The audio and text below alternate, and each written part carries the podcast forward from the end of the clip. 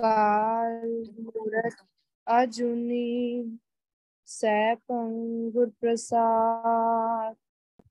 ਜੇਤਾ ਸਮੁੰਦਰ ਸਾਗਰ ਨੀਰ ਭਰਿਆ, ਤੇਤੇ ਔਗਣ ਹਮਾਰੇ। ਦਇਆ ਕਰੋ ਕਿਛ ਮਿਹਰ ਉਪਾਵੋ, ਡੁੱਬਦੇ ਪੱਥਰ ਤਾਰੇ। ਹਉ ਆਇਆ ਦੂਰੋਂ ਚੱਲ ਕੇ, ਮੈਂ ਤੱਕੀ ਤੋ ਸ਼ਰਨਾਏ ਜਿਉ। ਮੈਂ ਆਸਾ ਰੱਖੀ ਚਿਤ ਮੈਂ, ਮੇਰਾ ਸਭੋ ਦੁੱਖ ਗਵਾਏ ਜਿਉ। ਸੋ ਕਹੋ ਟਲ ਗੁਰ ਸੇਵੀਐ, ਅਹਨਸ ਸਹਿਜ ਸੁਪਾਏ। ਦਰਸ਼ਨ ਪਰਸੈ ਗੁਰੂ ਕੈ, ਜਨਮ ਮਰਨ ਦੁਖ ਜਾਏ। ਦਰਸ਼ਨ ਪਰਸੈ ਗੁਰੂ ਕੈ, ਜਨਮ ਮਰਨ ਦੁਖ ਜਾਏ। ਧੰਨ ਵਾਹਿਗੁਰੂ ਸਾਹਿਬ ਜੀ। ਵਡਹੰਸ ਮਹਿਲਾ ਤੀਜਾ। ਸੱਚਾ ਸੌਦਾ ਹਰ ਨਾਮ ਹੈ, ਸੱਚਾ ਵਾਪਾਰਾ ਰਾਮ। ਗੁਰਮਤੀ ਹਰ ਨਾਮ ਵਣ ਜੀਐ, ਅਤ ਮੋਲ ਅਪਾਰਾ ਰਾਮ। ਅਤ ਮੋਲ ਅਪਾਰਾ ਸੱਚ ਵਪਾਰਾ, ਸੱਚ ਵਪਾਰ ਲਗੇ ਵਡਭਾਗੀ। ਅੰਤਰ ਬਾਹਰ ਭਗਤੀ ਰਾਤੇ, ਸੱਚ ਨਾਮ ਲਿਵ ਲਾਗੀ। ਨਦਰ ਕਰੇ ਸੋਈ ਸਚ ਪਾਏ, ਗੁਰ ਕੈ ਸ਼ਬਦ ਵਿਚਾਰਾ। ਨਾਮ ਰਤੇ ਤਿਨ ਹੀ ਸੁਖ ਪਾਇਆ, ਸਾਚੈ ਕੇ ਵਾਪਾਰਾ। ਨਦਰ ਕਰੇ ਸੋਈ ਸਾਏ, ਗੁਰ ਕੈ ਸ਼ਬਦ ਵਿਚਾਰਾ।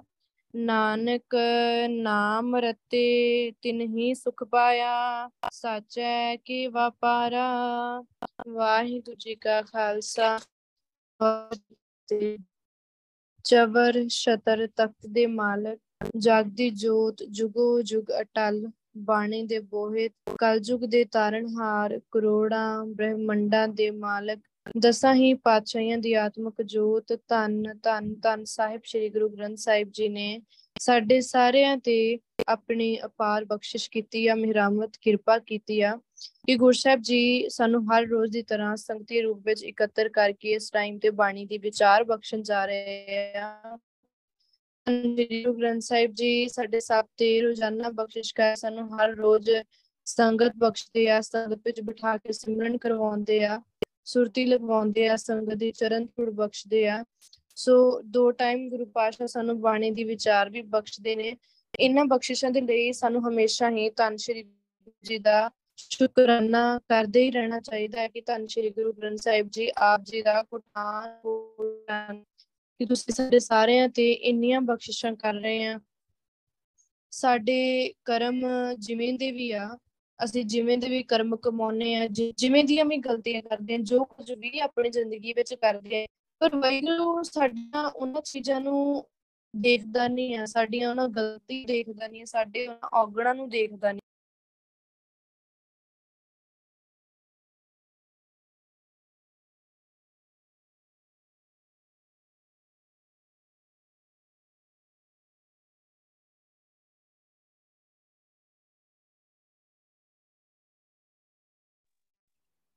ਵਾਹਿਗੁਰੂ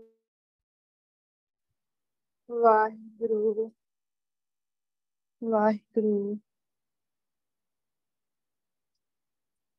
ਸੋ ਗੁਰੂ ਪਾਤਸ਼ਾਹ ਆਪ ਹੀ ਬਖਸ਼ਿਸ਼ ਕਰਕੇ ਸਾਡੇ ਤੇ ਸਾਨੂੰ ਹਰ ਰੋਜ਼ ਸਾਡੀਆਂ ਗਲਤੀਆਂ, ਸਾਡੇ ਔਗਣ ਸਾਰਾ ਕੁਛ ਪਿੱਛੇ ਛੱਡ ਕੇ ਸਾਨੂੰ ਸੰਗਤ ਵਿੱਚ ਲੈ ਕੇ ਆਉਂਦੇ ਆ, ਸਾਡੇ ਤੇ ਆਪਣੀਆਂ ਬਖਸ਼ਿਸ਼ਾਂ ਕਰਦੇ ਆ। ਸੋ ਗੁਰੂ ਪਾਤਸ਼ਾਹ ਦਾ ਬਹੁਤ ਬਹੁਤ ਸ਼ੁਕਰਾਨਾ ਆ। ਸੋ ਜਿਹੜਾ ਸ਼ਬਦ ਧੰਨ ਸ਼੍ਰੀ ਗੁਰੂ ਗ੍ਰੰਥ ਸਾਹਿਬ ਜੀ ਨੇ ਸਾਨੂੰ ਅੱਜ ਬਾਣੀ ਦੀ ਵਿਚਾਰ ਦੇ ਲਈ ਬਖਸ਼ਿਸ਼ ਕੀਤਾ ਆ, ਇਹ ਸ਼ਬਦ ਵਡਹੰਸ ਰਾਗ ਦੇ ਅੰਦਰ ਤੀਜੇ ਪਾਤਸ਼ਾਹ ਧੰਨ ਧੰਨ ਸ਼੍ਰੀ ਗੁਰੂ ਅਮਰਦਾਸ ਜੀ ਦੀ ਰਚਨਾ ਦੁਆਰਾ ਉਚਾਰਿਤ ਕੀਤਾ ਗਿਆ ਸ਼ਬਦ ਆ ਅਤੇ ਧੰਨ ਧੰਨ ਧੰਨ ਸਾਹਿਬ ਸ਼੍ਰੀ ਗੁਰੂ ਗ੍ਰੰਥ ਸਾਹਿਬ ਜੀ ਦੇ ਪਾਵਨ ਪਵਿੱਤਰ ਅੰਗ ਪੰਜ ਸੌ ਸੱਤਰ ਉੱਪਰ ਸੁਭਾਈਮਾਨ ਹੈ। ਸੋ ਇਸ ਸ਼ਬਦ ਵਿੱਚ ਰਹਾਉ ਦੀ ਤੁਕ ਨਹੀਂ ਆ। ਸੋ ਸ਼ਬਦ ਦਾ ਜਿਹੜਾ ਪਹਿਲਾ ਪਦ ਹੈ, ਉਹਦੇ ਤੋਂ ਹੀ ਆਪਾਂ ਵਿਚਾਰ ਸ਼ੁਰੂ ਕਰਾਂਗੇ। ਪਹਿਲੇ ਪਦੇ ਵਿੱਚ ਗੁਰੂ ਸਾਹਿਬ ਜੀ ਕੀ ਕਹਿ ਰਹੇ ਆ? ਸੱਚਾ ਸੌਦਾ ਹਰ ਨਾਮ ਹੈ, ਸੱਚਾ ਵਪਾਰਾ ਰਾਮ। ਸੋ ਗੁਰੂ ਪਾਸ਼ਾ ਕਹਿੰਦੇ ਆ ਜਿਵੇਂ ਕਿ ਗੁਰੂ ਸਾਹਿਬ ਜੀ ਨੇ ਬਾਣੀ ਵਿੱਚ ਕੋਈ ਵੀ ਸ਼ਬਦ ਕੱਢ ਕੇ ਦੇਖ ਲਈਏ, ਕੋਈ ਵੀ ਤੁਕ ਕੱਢ ਕੇ ਦੇਖ ਲਈਏ, ਹਰ ਜਗ੍ਹਾ ਤੇ ਵਾਹਿਗੁਰੂ ਨੇ ਇੱਕੋ ਹੀ ਗੱਲ ਕੀਤੀ ਹੈ। ਗੁਰੂ ਪਾਸ਼ਾ ਨੇ ਪੂਰੀ ਬਾਣੀ ਦੇ ਵਿੱਚ ਸਾਨੂੰ ਸਿਮਰਨ ਕਰਨ ਨੂੰ ਕਿਹਾ ਆ, ਸਿਮਰਨ ਦੀ ਗੱਲ ਸਮਝਾਈ ਹੈ, ਸਿਮਰਨ ਦੀ ਹੀ ਸਿੱਖਿਆ ਦਿੱਤੀ ਹੈ। ਜਿੱਥੇ ਕਿਤੇ ਵੀ ਗੁਰੂ ਪਾਸ਼ਾ ਸਿਮਰਨ ਦੀ ਹੀ ਗੱਲ ਕਰਦੇ ਆ। ਸੋ ਜਿਹੜਾ ਅੱਜ ਦਾ ਸ਼ਬਦ ਆ ਇਹ ਵੀ ਇਸੇ ਚੀਜ਼ ਤੇ ਹੀ ਆਧਾਰਿਤ ਆ।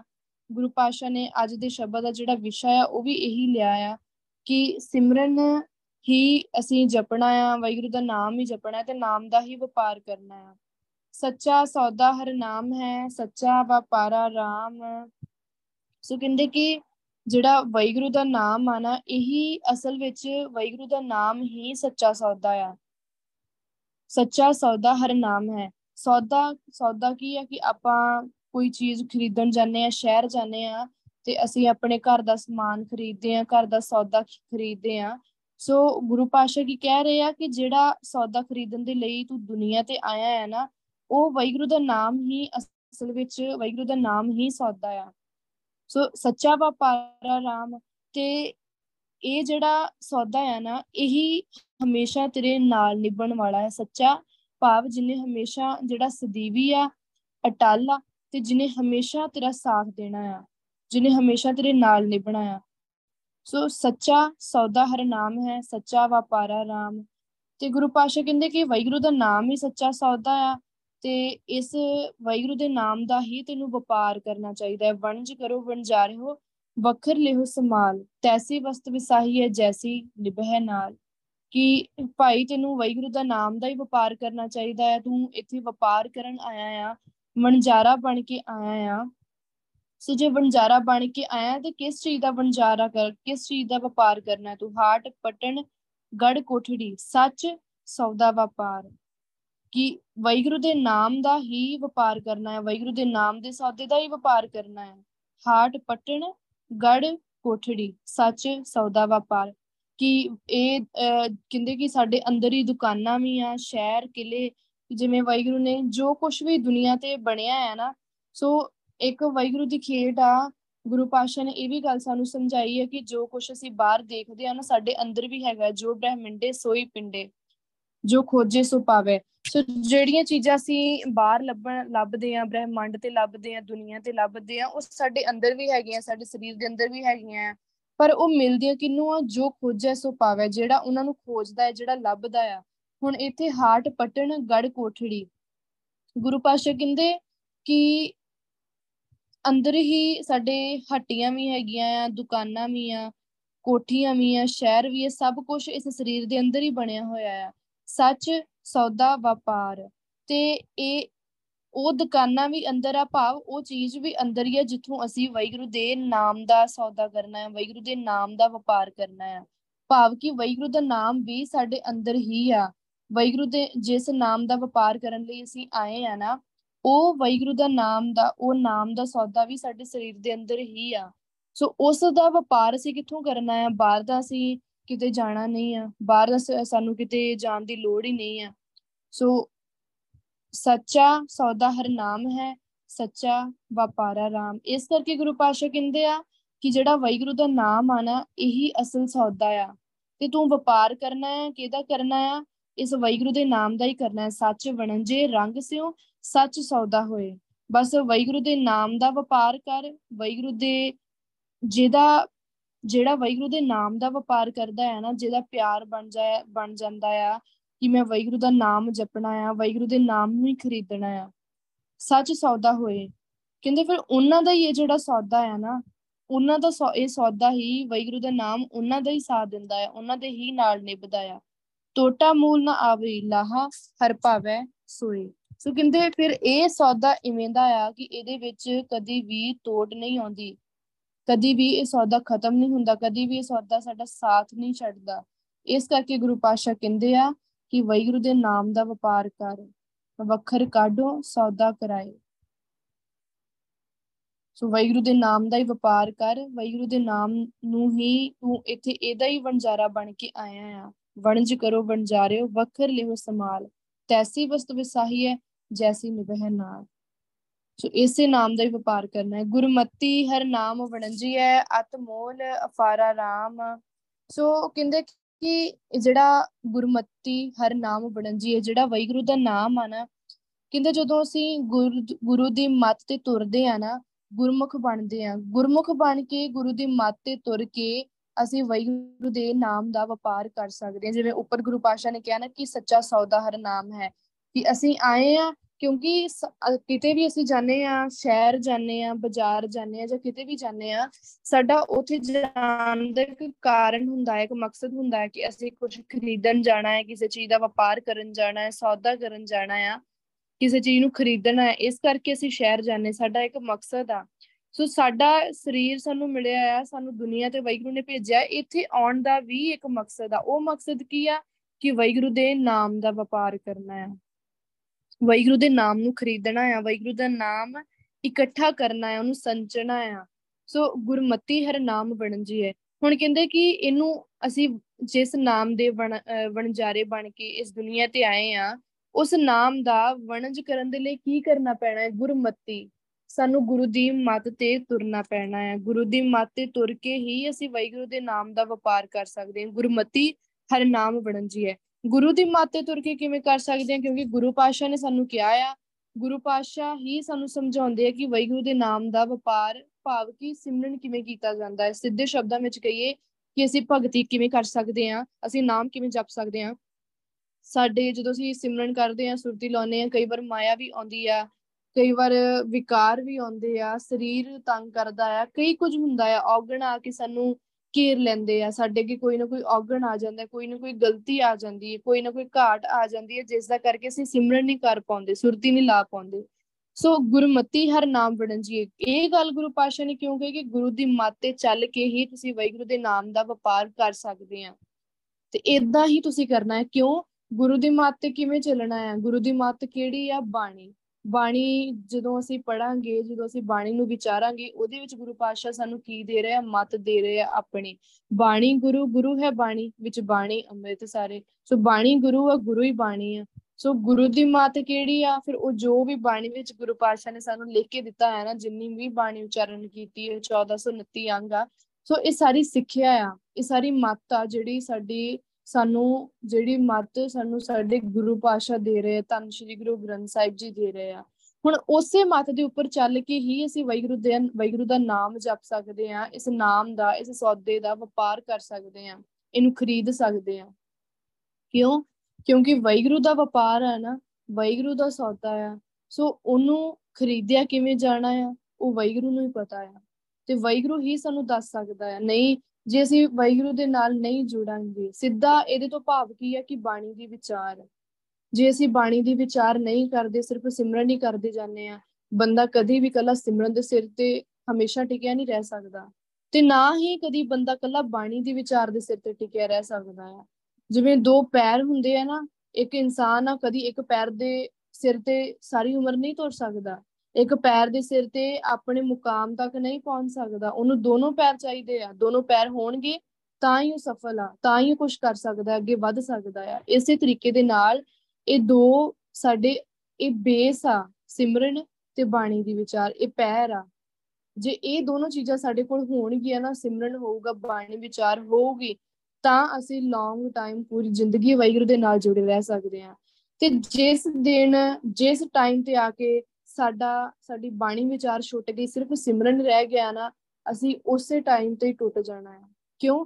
ਕਿਉਂਕਿ ਸੁਰਤੀ ਲਾਉਨੇ ਆ, ਮਾਇਆ ਵੀ ਆਉਂਦੀ ਆ, ਬਖਸ਼ਿਸ਼ ਆ ਨਾ, ਜਿੱਥੇ ਲਿਵਤਾ ਦੋ ਰਾਹ, ਦੋ ਰਸਤੇ ਆ। ਸੋ ਚੱਲ ਭਾਵੇਂ ਅਸੀਂ ਲਿਵ ਦੇ ਰਸਤੇ ਤੇ ਰਹੇ ਆ, ਪਰ ਮਾਇਆ ਨੇ ਵੀ ਆਉਣਾ ਹੀ ਆਉਣਾ ਹੈ, ਕਿਉਂਕਿ ਵਾਹਿਗੁਰੂ ਨੇ ਇੱਕ ਡਿਊਟੀ ਲਾਈ ਹੋਈ ਆ ਮਾਇਆ ਦੀ।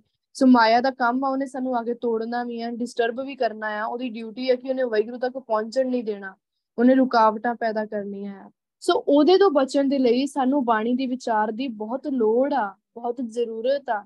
ਜੇ ਬਾਣੀ ਦੀ ਵਿਚਾਰ ਨਹੀਂ ਹੋਊਗੀ, ਸਿਰਫ ਸਿਮਰਨ ਹੀ ਹੋਊਗਾ, ਤੇ ਅਸੀਂ ਨਹੀਂ ਜੁੜੇ ਰਹਿ ਸਕਦੇ। ਮਾਇਆ ਆ ਕੇ ਅਟੈਕ ਕਰ ਜਾਊਗੀ, ਸਾਨੂੰ ਪਤਾ ਨਹੀਂ ਲੱਗਣਾ। ਉਹ ਸਾਨੂੰ ਆ ਕੇ ਤੋੜ ਵੀ ਜਾਊਗੀ, ਸਾਨੂੰ ਤਾਂ ਵੀ ਨਹੀਂ ਪਤਾ ਲੱਗਣਾ। ਕਿਉਂ? ਬਾਣੀ ਦੀ ਵਿਚਾਰ ਨਹੀਂ ਹੈਗੀ।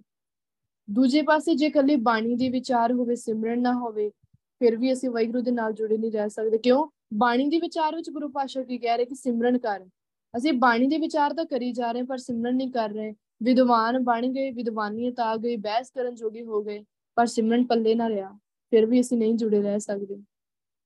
ਗੁਰਮਤੀ ਹਰ ਨਾਮ ਵੜਨ ਜੀ ਹੈ, ਗੁਰੂ ਦੀ ਮੱਤ ਤੇ ਚੱਲ ਕੇ ਹੀ ਤੂੰ ਵਾਹਿਗੁਰੂ ਦੇ ਨਾਮ ਦਾ ਵਪਾਰ ਕਰ ਸਕਦਾ। ਕਿਉਂ ਕਿਹਾ ਆ ਕਿ ਤੂੰ ਬਾਣੀ ਦੀ ਵਿਚਾਰ ਕਰਕੇ ਹੀ ਤੂੰ ਵਾਹਿਗੁਰੂ ਦੇ ਨਾਲ ਜੁੜਿਆ ਰਹਿ ਸਕਦਾ ਹੈ। ਨਾਮ ਜਪਣਾ ਤਾਂ ਬਾਣੀ ਦੀ ਵਿਚਾਰ ਵੀ ਕਰਨੀ ਪੈਣੀ ਆ, ਗੁਰੂ ਦੀ ਮੱਤ ਵੀ ਲੈਣੀ ਪੈਣੀ। ਸੋ ਗੁਰੂ ਦੀ ਮੱਤ ਦੇ ਗਹਿਰਾਈ ਵਿੱਚ ਜਾਵਾਂਗੇ ਤੇ ਇਹਦਾ ਮਤਲਬ ਇਹੀ ਹੈ ਕਿ ਬਾਣੀ ਨੂੰ ਵਿਚਾਰਾਂਗੇ, ਬਾਣੀ ਨੂੰ ਪੜਾਂਗੇ। ਕਿਉਂ?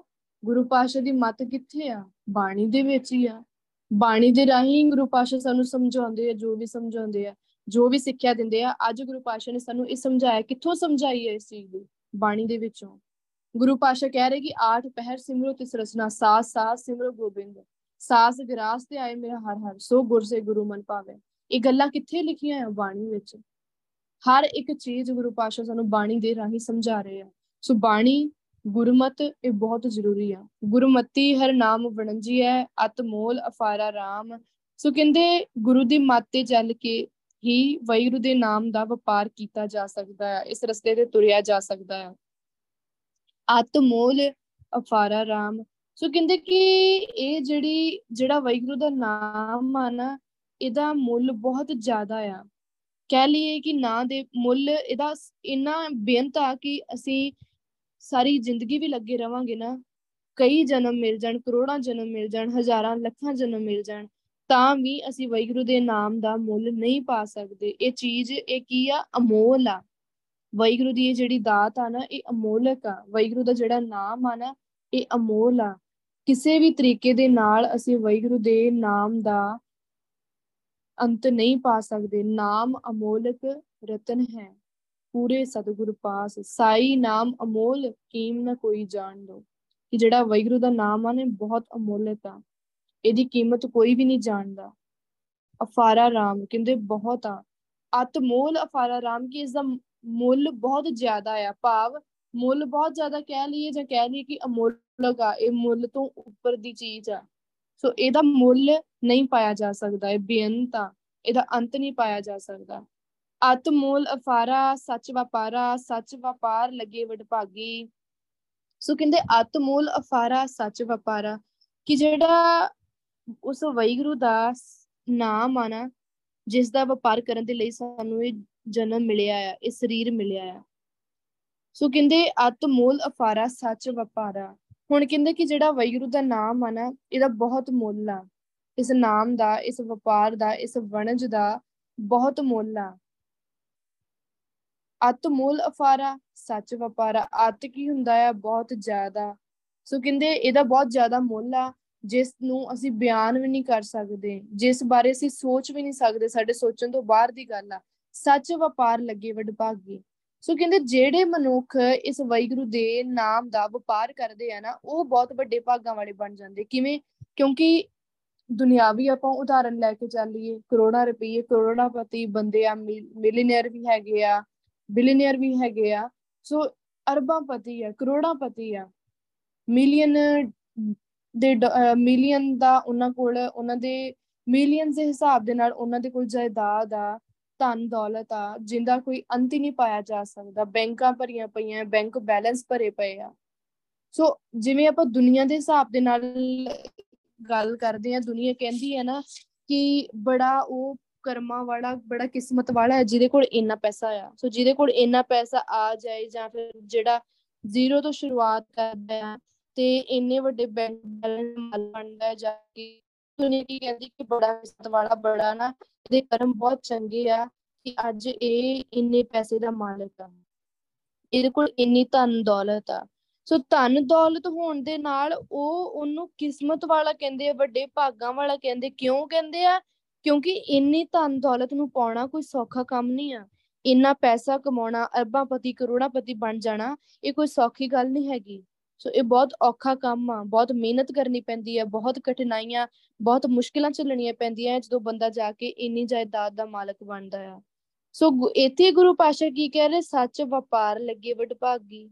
ਹੁਣ ਇੱਥੇ ਵੀ ਗੁਰੂ ਪਾਤਸ਼ਾਹ ਨੇ ਉਹੀ ਗੱਲ ਕੀਤੀ ਆ। ਕਿਉਂ? ਇੱਥੇ ਨਾਮ ਦਾ ਜਿਹੜਾ ਵਪਾਰ ਕਰਦਾ ਉਹਨੂੰ ਵਡਭਾਗੀ ਕਿਉਂ ਕਿਹਾ? ਕਿਉਂਕਿ ਵਾਹਿਗੁਰੂ ਦਾ ਨਾਮ ਵੀ ਹੀ ਓਨਾ ਹੀ ਅਮੋਲਕ ਆ। ਸਗੋਂ ਜੇ ਆਪਾਂ ਦੁਨੀਆ ਦੀ ਜਾਇਦਾਦ ਦੀ ਗੱਲ ਕਰੀਏ ਨਾ, ਭਾਵੇਂ ਸਾਰੀ ਦੁਨੀਆ ਦੇ ਅਮੀਰ ਬੰਦੇ ਆ, ਜਿੰਨੇ ਵੀ ਕਰੋੜਾਂ ਪਤੀ ਅਰਬਾਂ ਪਤੀ ਬੰਦੇ ਆ, ਸਭ ਦਾ ਪੈਸਾ ਇੱਥੇ ਲਿਆ ਕੇ ਰੱਖਦੀ ਹੈ। ਸਭ ਦੀ ਧਨ ਦੌਲਤ ਜਾਇਦਾਦ ਜੋ ਕੁਛ ਵੀ ਖਜ਼ਾਨਾ ਹੈ ਨਾ, ਸਾਰਾ ਲਿਆ ਕੇ ਰੱਖਦੀ ਹੈ, ਪਰ ਫਿਰ ਵੀ ਵਾਹਿਗੁਰੂ ਦੇ ਨਾਮ ਦਾ ਵਪਾਰ ਨਹੀਂ ਕਰ ਸਕਦੇ, ਵਾਹਿਗੁਰੂ ਦੇ ਨਾਮ ਦਾ ਮੁੱਲ ਨਹੀਂ ਪਾ ਸਕਦੇ। ਇੰਨਾ ਬੇਅੰਤ ਧਨ ਵਾਹਿਗੁਰੂ ਤੇ ਵਾਹਿਗੁਰੂ ਦਾ ਨਾਮ। ਸੋ ਕਹਿੰਦੇ ਜਿਹੜਾ ਵਾਹਿਗੁਰੂ ਦੇ ਨਾਮ ਦਾ ਵਪਾਰ ਕਰਦਾ ਨਾ, ਉਹ ਵੀ ਬਹੁਤ ਵੱਡੇ ਭਾਗਾਂ ਵਾਲਾ ਆ। ਕਿਉਂ? ਵਾਹਿਗੁਰੂ ਦੇ ਨਾਮ ਨੂੰ ਜਪਣਾ, ਨਾਮ ਜਪਣਾ, ਭਗਤੀ ਕਰਨੀ, ਨਾਮ ਦਾ ਵਪਾਰ ਕਰਨਾ, ਇਹ ਕੋਈ ਸੌਖੀ ਗੱਲ ਨਹੀਂ ਆ। ਇਹਦੇ ਲਈ ਬਹੁਤ ਮਿਹਨਤ ਕਰਨੀ ਪੈਂਦੀ ਹੈ, ਮਨ ਮਾਰਨਾ ਪੈਂਦਾ ਆ, ਆਪਣੀ ਸੋਚ, ਆਪਣੀ ਮਤ, ਆਪਣੀ ਸਿਆਣਪ, ਚਤਰਾਈ, ਸਭ ਕੁਛ ਤਿਆਗਣਾ ਪੈਂਦਾ, ਸਭ ਕੁਛ ਛੱਡਣਾ ਪੈਂਦਾ ਆ। ਅੰਤਰ ਬਾਹਰ ਭਗਤੀ ਰਾਤੇ ਸੱਚ ਨਾਮ ਲਿਵ ਲਾਗੀ। ਕਹਿੰਦੇ ਕਿ ਜਿਹੜੇ ਫਿਰ ਵਾਹਿਗੁਰੂ ਦੇ ਨਾਮ ਦਾ ਵਪਾਰ ਕਰਦੇ ਆ ਨਾ, ਜਿਹੜੇ ਵੱਡੇ ਭਾਗਾਂ ਵਾਲੇ ਬਣ ਜਾਂਦੇ ਆ, ਨਾਮ ਜਪਦੇ ਆ, ਭਗਤੀ ਕਰਦੇ ਆ, ਉਹ ਕੀ ਹੁੰਦਾ ਹੈ ਕਿ ਅੰਤਰ ਬਾਹਰ ਭਗਤੀ ਰਾਤੇ ਫਿਰ ਉਹ ਦਿਨ ਰਾਤ ਵਾਹਿਗੁਰੂ ਦੇ ਨਾਮ ਦੇ ਰੰਗ ਵਿੱਚ ਹੀ ਰੰਗੇ ਰਹਿੰਦੇ ਆ। ਅੰਤਰ ਭਾਵ ਕਿ ਅੰਤਰ ਬਾਹਰ, ਕਿ ਦੁਨੀਆ ਦੇ ਕੰਮਕਾਰ ਵੀ ਕਰ ਰਹੇ ਆ ਨਾ, ਭਾਵੇਂ ਆਪਣੇ ਕਾਰ ਵਿਹਾਰ ਕਰ ਰਹੇ ਆ, ਦੁਨੀਆ ਦੇ ਵਿੱਚ ਵਿਚਰ ਰਹੇ ਆ, ਸਭ ਕੁਛ ਕਰ ਰਹੇ ਆ, ਪਰ ਇਹ ਸਭ ਕੁਛ ਕਰਦਿਆਂ ਕਰਦਿਆਂ ਉਹ ਅੰਦਰੋਂ ਆਪ ਉਹਨਾਂ ਦੇ ਹਿਰਦੇ ਵਿੱਚ ਵਾਹਿਗੁਰੂ ਹੀ ਸਮਾਇਆ ਹੋਇਆ ਆ। ਅੰਦਰੋਂ ਵਾਹਿਗੁਰੂ ਦੇ ਨਾਮ ਦੇ ਵਿੱਚ, ਵਾਹਿਗੁਰੂ ਦੀ ਭਗਤੀ ਦੇ ਰੰਗ ਦੇ ਵਿੱਚ ਉਸੇ ਤਰੀਕੇ ਦੇ ਨਾਲ ਹੀ ਰੰਗੇ ਪਏ ਆ। ਸੱਚ ਨਾਮ ਲਿਵ ਲਾਗੀ, ਹਮੇਸ਼ਾ ਉਹ ਵਾਹਿਗੁਰੂ ਦੇ ਨਾਮ ਦੇ ਵਿੱਚ ਸੁਰਤ ਜੋੜ ਕੇ ਰੱਖਦੇ ਆ। ਹਮੇਸ਼ਾ ਉਹਨਾਂ ਦਾ ਜਿਹੜਾ ਹਾਥ ਪਾਉ ਕਰ ਕਾਮ ਸਭ ਚੀਤ ਨਿਰੰਜਨ ਨਾਲ, ਸੋ ਹੱਥਾਂ ਪੈਰਾਂ ਦੇ ਨਾਲ ਕੰਮ ਕਰਦੇ ਆ, ਸਭ ਕੁਛ ਕਰਦੇ ਆ, ਪਰ ਜਿਹੜਾ ਉਹਨਾਂ ਦਾ ਚਿੱਤ ਹੁੰਦਾ ਆ ਨਾ, ਉਹ ਦਿਨ ਰਾਤ ਅਨਹਦ ਰਾਤੇ ਇਹ ਮਨ ਲਾਇਆ, ਦਿਨ ਰਾਤ ਉਹ ਵਾਹਿਗੁਰੂ ਦੇ ਨਾਮ ਦੇ ਰੰਗ ਵਿੱਚ ਰੰਗੇ ਰਹਿੰਦੇ ਆ। ਆਪਣੇ ਇਸ ਮਨ ਨੂੰ ਉਸ ਨਾਮ ਦੇ ਵੱਲ ਲਾ ਕੇ ਰੱਖਦੇ ਆ। ਹਮੇਸ਼ਾ ਹਰ ਗੁਣ ਗਾਏ ਸਦਾ ਰੰਗ ਰਾਤੇ, ਵਾਹਿਗੁਰੂ ਦੇ ਗੁਣ ਗਾਉਂਦੇ ਆ, ਹਮੇਸ਼ਾ ਉਹਦੇ ਵਿੱਚ ਰੰਗੇ ਰਹਿੰਦੇ ਆ। ਸੋ ਹੱਥਾਂ ਦੇ ਨਾਲ, ਪੈਰਾਂ ਦੇ ਨਾਲ, ਚਾਹੇ ਕੁਝ ਵੀ ਕਰ ਰਹੇ ਆ, ਭਾਵੇਂ ਕੰਮ ਜਿਵੇਂ ਦਾ ਵੀ ਆ, ਡਿਪਰੈਸ਼ਨ ਵਾਲਾ ਆ, ਸਟ੍ਰੈਸ ਵਾਲਾ ਆ, ਜਿੰਨਾ ਮਰਜ਼ੀ ਵੱਡਾ ਆ, ਅੰਤਰ ਬਾਹਰ ਭਗਤੀ ਰਾਤੇ, ਪਰ ਅੰਦਰੋਂ ਤੇ ਬਾਹਰੋਂ ਉਹ ਹਮੇਸ਼ਾ ਇਹ ਉਹਨਾਂ ਦਾ ਜਿਹੜਾ ਹਿਰਦਾ ਆ ਨਾ, ਉਹ ਵਾਹਿਗੁਰੂ ਦੇ ਨਾਮ ਦੇ ਰੰਗ ਦੇ ਵਿੱਚ ਰੰਗਿਆ ਹੁੰਦਾ ਆ। ਹਮੇਸ਼ਾ ਉਹ ਵਾਹਿਗੁਰੂ ਦੇ ਨਾਮ ਦੀ ਹੀ ਭਾਲ ਕਰਦਾ ਹੈ, ਹਮੇਸ਼ਾ ਵਾਹਿਗੁਰੂ ਦੇ ਨਾਮ ਨੂੰ ਹੀ ਲੱਭਦਾ ਆ ਤੇ ਨਾਮ ਹੀ ਜਪਦਾ ਹੈ। ਸੱਚ ਨਾਮ ਲਿਵ ਲਾਗੀ, ਹਮੇਸ਼ਾ ਉਹ ਵਾਹਿਗੁਰੂ ਦੇ ਨਾਮ ਦੇ ਵਿੱਚ ਸੁਰਤੀ ਲਗਾ ਕੇ ਰੱਖਦੇ ਆ, ਆਪਣੀ ਲਿਵ ਲਾ ਕੇ ਰੱਖਦੇ ਆ। ਨਦਰ ਕਰੇ ਸੋਈ ਸੱਚ ਪਾਏ, ਗੁਰ ਕੈ ਸ਼ਬਦ ਵਿਚਾਰਾ। ਸੋ ਕਹਿੰਦੇ ਪਰ ਇਹ ਹੁਣ ਹੁੰਦਾ ਕਿਵੇਂ, ਇਹ ਬਖਸ਼ਿਸ਼ ਕਿਵੇਂ ਹੁੰਦੀ ਆ? ਨਦਰ ਕਰੇ, ਜਿਸ ਤੇ ਵਾਹਿਗੁਰੂ ਬਖਸ਼ਿਸ਼ ਕਰਦਾ ਆ, ਜਿਸ ਤੇ ਵਾਹਿਗੁਰੂ ਕਿਰਪਾ ਕਰਦਾ ਹੈ ਨਾ, ਸਿਰਫ ਉਹੀ ਸਿਰਫ ਉਹੀ ਵਾਹਿਗੁਰੂ ਦੀ ਇਸ ਦਾਤ ਨੂੰ ਪਾ ਸਕਦਾ ਹੈ। ਨਾਨਕ ਜਿਸ ਨਦਰ ਕਰੇ ਮੇਰਾ ਪਿਆਰਾ, ਸੋ ਹਰ ਚਰਣੀ ਚਿਤ ਲਾਏ। ਬਸ ਜਿਸ ਤੇ ਉਸ ਮੇਰੇ ਪਿਆਰੇ ਵਾਹਿਗੁਰੂ ਨੇ ਨਦਰ ਕਰ ਦਿੱਤੀ, ਆਪਣੀ ਮਿਹਰ ਭਰੀ ਨਿਗਾਹ ਕਰ ਦਿੱਤੀ, ਉਹੀ ਵਾਹਿਗੁਰੂ ਦਾ ਨਾਮ ਜਪਦਾ ਆ, ਉਹੀ ਵਾਹਿਗੁਰੂ ਦੇ ਨਾਮ ਵਿੱਚ ਸੁਰਤੀ ਲਾਉਂਦਾ ਆ, ਤੇ ਉਹਨੂੰ ਹੀ ਸਮਝ ਆਉਂਦੀ ਹੈ ਕਿ ਵਾਹਿਗੁਰੂ ਦੇ ਨਾਮ ਦਾ ਵਪਾਰ ਕਿਵੇਂ ਕਰਨਾ ਆ, ਕਿਵੇਂ ਗੁਰੂ ਕਿਵੇਂ ਵਾਹਿਗੁਰੂ ਦੀ ਮੱਤ ਲੈ ਕੇ ਵਾਹਿਗੁਰੂ ਦੇ ਨਾਲ ਹਮੇਸ਼ਾ ਜੁੜੇ ਰਹਿਣਾ ਆ। ਗੁਰ ਕੈ ਸ਼ਬਦ ਵਿਚਾਰਾ, ਸੋ ਵਾਹਿਗੁਰੂ ਦੇ ਸ਼ਬਦ ਦੀ ਵਿਚਾਰ ਕਰਦਾ ਆ।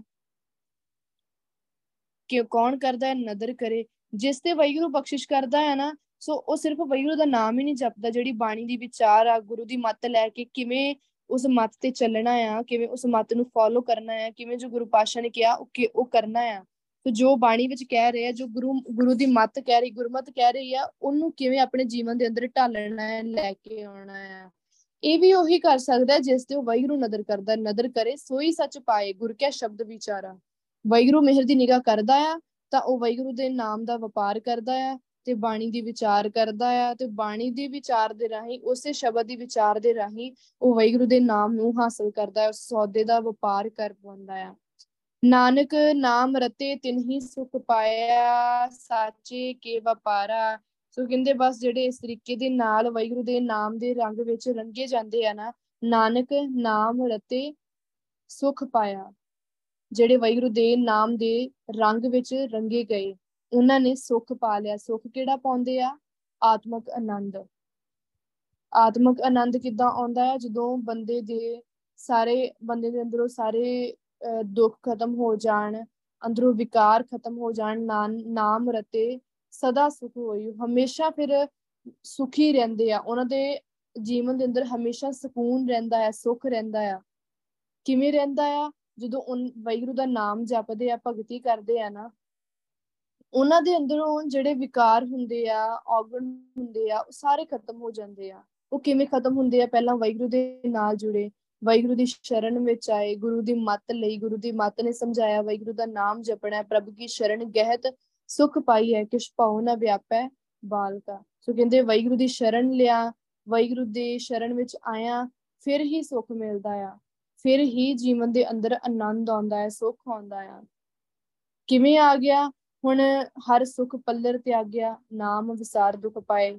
ਦੁੱਖ ਕਿਵੇਂ ਆਉਂਦੇ? ਜਦੋਂ ਵਾਹਿਗੁਰੂ ਦਾ ਨਾਮ ਵਿਸਾਰ ਦਿੰਦਾ ਆ ਨਾ, ਉਦੋਂ ਉਹਨੂੰ ਬਹੁਤ ਦੁੱਖ ਆਉਂਦਾ ਆ, ਉਹਨੂੰ ਉਹਦੀ ਜ਼ਿੰਦਗੀ ਵਿੱਚ ਨਾਮ ਵਿਸਾਰ ਦੁੱਖ ਪਾਏ, ਉਹ ਬਹੁਤ ਦੁੱਖ ਪਾਉਂਦਾ ਆ। ਫਿਰ ਉਹਦੇ ਜੀਵਨ ਅੰਦਰ ਵਿਕਾਰ ਵੀ ਆਉਂਦੇ ਆ ਜਿਹੜੇ ਉਹਨੂੰ ਤੰਗ ਕਰਦੇ ਆ, ਔਗਣ ਵੀ ਆਉਂਦੇ ਆ, ਮਾਇਆ ਵੀ ਆਉਂਦੀ ਆ। ਸੋ ਇਹ ਸਾਰੀਆਂ ਚੀਜ਼ਾਂ ਖਤਮ ਹੋਣਗੀਆਂ ਤੇ ਸੁੱਖ ਆਊਗਾ ਨਾ। ਇਹ ਸੁੱਖ ਇਹ ਖਤਮ ਕਿਵੇਂ ਹੋਣੀਆਂ ਆ? ਜਦੋਂ ਅਸੀਂ ਨਾਮ ਜਪਾਂਗੇ, ਭਗਤੀ ਕਰਾਂਗੇ। ਜਦੋਂ ਬੰਦੇ ਨੇ ਸਿਮਰਨ ਕਰਨਾ ਸ਼ੁਰੂ ਕਰ ਦਿੱਤਾ, ਨਾਨਕ ਨਾਮ ਰਤੇ ਤਿਨ ਹੀ ਸੁੱਖ ਪਾਇਆ, ਉਹਦੇ ਅੰਦਰੋਂ ਸਾਰੇ ਵਿਕਾਰ ਖਤਮ ਹੋ ਗਏ, ਮਾਇਆ ਖਤਮ ਹੋ ਗਈ, ਤ੍ਰਿਸ਼ਨਾ ਖਤਮ ਹੋ ਗਈ, ਹਉਮੈ ਖਤਮ ਹੋ ਗਈ, ਔਗਣ ਦੇਵੀ ਔਗਣ ਹੋ ਗਏ, ਵਿਕਾਰ, ਸਭ ਕੁਛ, ਜਿੰਨੇ ਵੀ ਕਰੋੜਾਂ ਪਾਪ ਆ ਨਾ, ਵਾਹਿਗੁਰੂ ਨੇ ਸਭ ਖਤਮ ਕਰ ਦਿੱਤੇ। ਮੂਤ ਪਲੀਤੀ ਕੱਪੜ ਹੋਏ, ਉਹ ਦੇ ਸਾਬੁਣ ਲਈਏ ਉਹ ਧੋਏ, ਭਰੀਏ ਮਤ ਪਾਪਾਂ ਕੇ ਸੰਗ ਧੋਪੈ ਨਾਵੇਂ ਕੇ ਰੰਗ। ਕਿਵੇਂ ਧੋਪਣੀ ਆ? ਵਾਹਿਗੁਰੂ ਦੇ ਨਾਮ ਦੇ ਰੰਗ ਨਾਲ। ਉਹ ਭੈੜੀ ਮੱਤ ਜਿਹੜੀ ਵਿਕਾਰਾਂ ਦੇ ਨਾਲ, ਭੈੜੀ ਉਹ ਜਿਹੜੀ ਸਾਡੀ ਮੱਤ ਆ, ਉਹ ਭੈੜੇ ਕਰਮਾਂ ਦੇ ਨਾਲ, ਵਿਕਾਰਾਂ, ਔਗਣਾਂ ਦੇ ਨਾਲ ਭਰੀ ਪਈ ਆ, ਮੈਲ ਲੱਗੀ ਪਈ ਆ, ਉਹ ਕਿਵੇਂ ਧੋਪਣੀ ਆ? ਵਾਹਿਗੁਰੂ ਦੇ ਨਾਮ ਦੇ ਨਾਲ। ਨਾਮ ਰਤੇ ਤਿੰਨ ਹੀ ਸੁੱਖ ਪਾਇਆ, ਸੱਚੇ ਜੇ ਵਪਾਰਾ। ਸੋ ਕਹਿੰਦੇ ਜਿਹੜੇ ਵਾਹਿਗੁਰੂ ਦੇ ਨਾਮ ਵਿੱਚ ਰੰਗੇ ਜਾਂਦੇ ਆ, ਉਹ ਸੁੱਖ ਪਾਉਂਦੇ ਆ, ਉਹਨਾਂ ਦੇ ਜੀਵਨ ਅੰਦਰ ਬਹੁਤ ਸੁੱਖ ਆ ਜਾਂਦਾ ਆ, ਤੇ ਉਹ ਹਮੇਸ਼ਾ ਵਾਹਿਗੁਰੂ ਦੇ ਨਾਮ ਦਾ ਵਪਾਰ ਕਰਦੇ ਆ। ਹਉਮੈ ਮਮਤਾ ਮੈਲ ਹੈ, ਮਾਇਆ ਮੈਲ ਭਰੀਜੈ ਰਾਮ। ਸੋ ਦੂਜੇ ਪਾਸੇ ਗੁਰੂ ਪਾਤਸ਼ਾਹ ਹੁਣ ਦੂਜੇ ਪੱਖ ਦੀ ਗੱਲ ਕਰ ਰਹੇ ਆ ਕਿ ਜਿਹੜੀ ਹਉਮੈ ਆ ਨਾ, ਹਉਮੈ ਮਾਇਆ ਮੈਲ ਹੈ।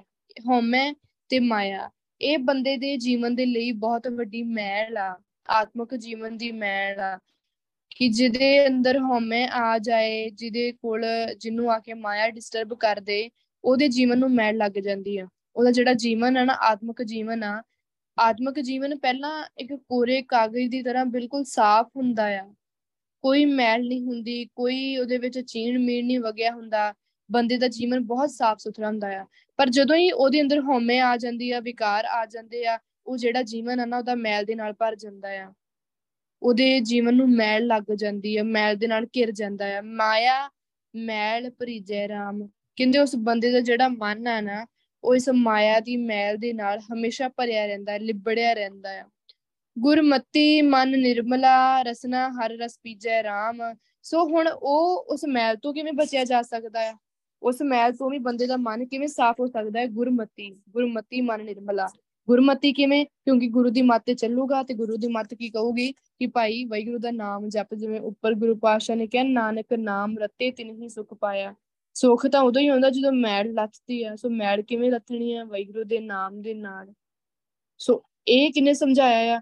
ਗੁਰਮਤ ਨੇ, ਬਾਣੀ ਨੇ ਸਮਝਾਇਆ। ਸੋ ਗੁਰਮਤੀ ਮਨ ਨਿਰਮਲਾ, ਜਦੋਂ ਗੁਰੂ ਦੀ ਮੱਤ ਤੇ ਚੱਲੂਗਾ, ਜਦੋਂ ਬਾਣੀ ਦੇ ਵਿਚਾਰ ਕਰੂਗਾ, ਤੇ ਉਹਨੂੰ ਸਮਝ ਆਊਗਾ ਕਿ ਨਾਮ ਜਪੂੰਗਾ ਤੇ ਜਿਹੜਾ ਮੇਰਾ ਮਨ ਆ, ਇਹ ਸਾਫ਼ ਹੋ ਜਾਣਾ, ਪਵਿੱਤਰ ਹੋ ਜਾਣਾ ਹੈ। ਰਸਨਾ ਹਰ ਰਸ ਪੀਜੈ ਰਾਮ। ਫਿਰ ਉਹਦਾ ਮਨ ਸਾਫ਼ ਹੋ ਗਿਆ, ਅੰਦਰ ਸਿਮਰਨ ਚੱਲਣ ਲੱਗ ਗਿਆ, ਰਸ ਆਉਣ ਲੱਗ ਗਿਆ। ਕਹਿੰਦੇ ਫਿਰ ਰਸਨਾ ਹਰ ਰਸ ਪੀਜੈ ਰਾਮ, ਇਸ ਤਰੀਕੇ ਦੇ ਨਾਲ ਆਪਣੀ ਜੀਭ ਦੇ ਨਾਲ, ਆਪਣੀ ਰਸਨਾ ਦੇ ਨਾਲ ਵਾਹਿਗੁਰੂ ਦੇ ਨਾਮ ਦਾ ਰਸ, ਭਾਵ ਕਿ ਅੰਮ੍ਰਿਤ ਰਸ ਪੀਂਦਾ ਰਹਿੰਦਾ ਆ। ਉਹਦੇ ਅੰਦਰ ਰਸ ਚੱਲਦਾ ਰਹਿੰਦਾ ਆ, ਉਹਨੂੰ ਆਉਂਦਾ ਰਹਿੰਦਾ ਆ ਅੰਮ੍ਰਿਤ ਰਸ, ਉਹ ਪੀਂਦਾ ਰਹਿੰਦਾ ਆ। ਰਸਨਾ ਹਰ ਰਸ ਪੀਜੈ ਅੰਮ੍ਰਿਤ ਪੀ ਰਸਨਾ ਹਰ ਰਸ ਪੀਜੈ ਅੰਤਰ ਭੀਜੈ ਸਾਚ ਸ਼ਬਦ ਵਿਚਾਰੀ। ਸੋ ਕਹਿੰਦੇ ਆਪਣੀ ਜੀਭ ਦੇ ਨਾਲ ਹਮੇਸ਼ਾ ਵਾਹਿਗੁਰੂ ਦੇ ਨਾਮ ਦਾ ਰਸ ਪੀਂਦਾ ਆ, ਅੰਮ੍ਰਿਤ ਰਸ ਪੀਂਦਾ ਰਹਿੰਦਾ ਆ। ਅੰਤਰ ਭੀਜੈ, ਤੇ ਜਿਹੜਾ ਉਹਦਾ ਅੰਦਰ ਆ, ਭਾਵ ਉਹਦਾ ਹਿਰਦਾ ਆ, ਉਹ ਵੀ ਵਾਹਿਗੁਰੂ ਦੇ ਨਾਮ ਦੇ ਵਿੱਚ ਭਿੱਜ ਜਾਂਦਾ, ਤਰੋ ਤਰ ਹੋ ਜਾਂਦਾ ਆ, ਭਾਵ ਕਿ ਭਿੱਜ ਜਾਂਦਾ ਹੈ। ਉਹਦੇ ਅੰਦਰ ਰੋਮ ਰੋਮ ਦੇ ਵਿੱਚ ਵਾਹਿਗੁਰੂ ਦਾ ਨਾਮ ਸਮਾ ਜਾਂਦਾ ਹੈ, ਉਹ ਅੰਦਰੋਂ ਖਿੜ ਜਾਂਦਾ ਆ। ਫਿਰ ਸਿਰਫ ਉਹਦੀ ਜੀਭ ਤੇ ਅੰਮ੍ਰਿਤ ਰਸ ਆ ਕੇ ਨਹੀਂ ਡਿੱਗ ਰਿਹਾ, ਸਿਰਫ ਉਹਨੂੰ ਜੀਭ ਤੇ ਸਵਾਦ ਨਹੀਂ ਆ ਰਿਹਾ, ਉਹ ਜਿਹੜਾ ਅੰਮ੍ਰਿਤ ਰਸ ਆ ਨਾ, ਉਹਦੇ ਅੰਦਰ ਜਾ ਕੇ ਉਹਦੇ ਹਿਰਦੇ, ਪੂਰੇ ਹਿਰਦੇ ਨੂੰ ਖੇੜ ਦਿੰਦਾ ਆ।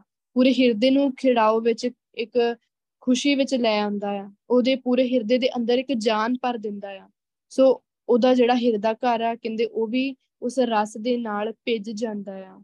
ਸਾਚ ਸ਼ਬਦ ਵਿਚਾਰੀ, ਤੇ ਉਹ ਹਮੇਸ਼ਾ ਵਾਹਿਗੁਰੂ ਦਾ ਨਾਮ ਜਪਦਾ ਹੈ, ਭਗਤੀ ਕਰਦਾ ਹੈ, ਵਾਹਿਗੁਰੂ ਦੀ ਸਿਫਤ ਸਲਾਹ ਕਰਦਾ ਹੈ ਤੇ ਸ਼ਬਦ ਦੇ ਨਾਲ ਜੁੜਿਆ ਰਹਿੰਦਾ ਆ, ਸ਼ਬਦ ਦੀ ਵਿਚਾਰ ਦੇ ਨਾਲ ਜੁੜਿਆ ਰਹਿੰਦਾ ਆ। ਅੰਤਰ ਖੂਟਾ ਅੰਮ੍ਰਿਤ ਭਰਿਆ ਸ਼ਬਦੇ ਕਾਢ ਪੀਏ ਪਨਿਹਾਰੀ। ਸੋ ਕਹਿੰਦੇ ਜਿਹੜਾ ਇਹ ਹੁਣ ਅੰਮ੍ਰਿਤ ਰਸ ਦਾ ਜਿਹੜਾ ਖੂਹ ਆ ਨਾ, ਇਹ ਕਿੱਥੇ ਆ? ਇਹ ਵੀ ਅੰਦਰ ਹੀ ਆ। ਸੋ ਜਿਵੇਂ ਵਾਹਿਗੁਰੂ ਅੰਦਰ ਰਹਿੰਦਾ ਆ, ਵਾਹਿਗੁਰੂ ਦਾ ਨਾਮ ਸਾਡੇ ਸਰੀਰ ਦੇ ਅੰਦਰ ਆ, ਹਰ ਇੱਕ ਚੀਜ਼ ਇਸ ਸਰੀਰ ਦੇ ਅੰਦਰ ਆ, ਉਸੇ ਤਰੀਕੇ ਦੇ ਨਾਲ ਜਿਹੜਾ ਵਾਹਿਗੁਰੂ ਦੇ ਨਾਮ ਦੇ ਰਸ ਦਾ ਖੂਹ ਆ ਨਾ, ਉਹ ਵੀ ਕਹਿੰਦੇ ਉਹ ਖੂਹ ਚਸ਼ਮਾ ਵੀ ਬੰਦੇ ਦੇ ਅੰਦਰ ਹੀ ਆ। ਅੰਤਰ ਖੂਟਾ ਅੰਮ੍ਰਿਤ ਭਰਿਆ। ਸੋ ਉਹ ਖੂਹ ਕਿਹਦੇ ਨਾਲ ਭਰਿਆ ਆ? ਅੰਮ੍ਰਿਤ ਰਸ ਦੇ ਨਾਲ ਭਰਿਆ ਪਿਆ ਆ, ਉਹਦੇ ਅੰਦਰ ਬਹੁਤ ਰਸ ਆ, ਬਹੁਤ ਅੰਮ੍ਰਿਤ ਆ। ਸ਼ਬਦੇ ਕਾਢ ਪੀਏ ਪਨਿਹਾਰੀ। ਸੋ ਉਹ ਜਿਹੜਾ ਉਹਦਾ ਹਿਰਦਾ ਆ ਉਹ ਵਾਹਿਗੁਰੂ ਦੇ ਨਾਮ ਦੇ ਰਸ ਦੇ ਨਾਲ ਭਰਿਆ ਪਿਆ ਆ। ਸ਼ਬਦੇ ਕਾਢ ਪਨਿਹਾਰੀ। ਸੋ ਜਦੋਂ ਫਿਰ ਉਹ ਬੰਦਾ ਜਦੋਂ ਉਹ ਸ਼ਬਦ ਦੇ ਨਾਲ ਜੁੜਦਾ ਹੈ ਨਾ, ਜਦੋਂ ਉਸਦੀ ਸੁਰਤ ਵਾਹਿਗੁਰੂ ਦੇ ਸ਼ਬਦ ਦੇ ਵਿੱਚ ਜੁੜਦੀ ਆ। ਸੁਰਤ ਸ਼ਬਦ ਚ ਕਿਵੇਂ ਜੁੜਦੀ ਆ? ਜਦੋਂ ਉਹ ਬਿਲਕੁਲ ਸਿੱਧਾ ਹੋ ਕੇ ਬੈਠਦਾ ਆ, ਸੁਰਤੀ ਲਗਾਉਂਦਾ ਆ, ਸਿਮਰਨ ਕਰਨਾ ਸ਼ੁਰੂ ਕਰ ਦਿੰਦਾ ਆ, ਉਹਦਾ ਜਿਹੜਾ ਧਿਆਨ ਆ, ਉਹਦੀ ਸੁਰਤ ਆ ਉਸ ਨਾਮ ਦੇ ਵਿੱਚ ਜੁੜ ਜਾਂਦੀ ਆ। ਵਾਹਿਗੁਰੂ ਬੋਲ ਰਿਹਾ ਆ, ਉਹਦੀ ਜਿਹੜੀ ਸੁਰਤ ਆ, ਉਹਦਾ ਧਿਆਨ ਆ ਉਸ ਵਾਹਿਗੁਰੂ ਸ਼ਬਦ ਦੇ ਵਿੱਚ ਆ। ਉਹ ਇੱਕ ਮਨ ਇੱਕ ਚਿੱਤ ਹੋ ਕੇ ਬੜੇ ਪਿਆਰ ਦੇ ਨਾਲ ਵਾਹਿਗੁਰੂ ਦਾ ਨਾਮ ਜਪ ਰਿਹਾ ਆ। ਸ਼ਬਦੇ ਕਾਢ ਪੀਏ ਪਨਿਹਾਰੀ, ਆਪਣੀ ਸੁਰਤ ਨੂੰ ਉਸ ਸ਼ਬਦ ਦੇ ਵਿੱਚ ਲੈ ਜਾਂਦਾ ਆ। ਬਸ ਕਹਿੰਦੇ ਉਸੇ ਸ਼ਬਦ ਦੇ ਸੁਰਤ ਦੇ ਰਾਹੀਂ ਉਹਨੂੰ ਇਹ ਸਮਝ ਆਉਂਦੀ ਆ ਕਿ ਵਾਹਿਗੁਰੂ ਦਾ ਨਾਮ ਜਲ ਕਿਵੇਂ ਪੀਣਾ ਆ। ਸੋ ਉਹਨੂੰ ਕਿਵੇਂ ਆਪਣੇ ਅੰਦਰ ਉਹ ਉਸ ਸ਼ਬਦ ਦੇ ਰਾਹੀਂ, ਉਸ ਸੁਰਤ ਦੇ ਰਾਹੀਂ ਹੀ ਇਸ ਨਾਮ ਜਲ ਨੂੰ ਭਰਨਾ ਜਾਣਦਾ ਆ, ਉਹਨੂੰ ਫੇਰ ਹੀ ਸਮਝ ਆਉਂਦੀ ਆ। ਸੋ ਉਹ ਫਿਰ ਅੰਦਰ ਆਪ ਉਹਦੇ ਅੰਦਰ ਅਹ ਨਾਮ ਜਲ ਜਾਂਦਾ ਆ, ਅੰਮ੍ਰਿਤ ਰਸ ਜਾਈ ਜਾਂਦਾ ਹੈ, ਜਾਈ ਜਾਂਦਾ ਹੈ, ਭਰਦਾ ਜਾਂਦਾ ਹੈ, ਭਰਦਾ ਜਾਂਦਾ ਆ। ਫਿਰ ਕਾਢ ਪੀਏ ਪਨਿਹਾਰੀ, ਫਿਰ ਉੱਥੋਂ ਕੱਢ ਕੱਢ ਕੇ ਪੀਂਦਾ ਰਹਿੰਦਾ ਹੈ। ਭਾਵ ਕੱਢ ਕੱਢ ਕੇ ਕਿਵੇਂ ਪੀਣਾ ਹੈ? ਕਿ ਨਾਮ ਹੀ ਜਪਣਾ ਆ, ਸੁਰਤੀ ਲਾਉਣੀ ਆ। ਪਹਿਲਾਂ ਸੁਰਤੀ ਲਾਈ ਆ, ਅੰਮ੍ਰਿਤ ਰਸ ਦੇ ਨਾਲ ਉਹ ਚਸ਼ਮਾ ਭਰਦਾ ਗਿਆ, ਸੁਰਤੀ ਲਾਉਂਦਾ ਗਿਆ, ਸਿਮਰਨ ਵੱਧਦਾ ਗਿਆ, ਫਿਰ ਉਹਨੂੰ ਉਹ ਅੰਮ੍ਰਿਤ ਰਸ ਆਉਣ ਵੀ ਲੱਗ ਗਿਆ।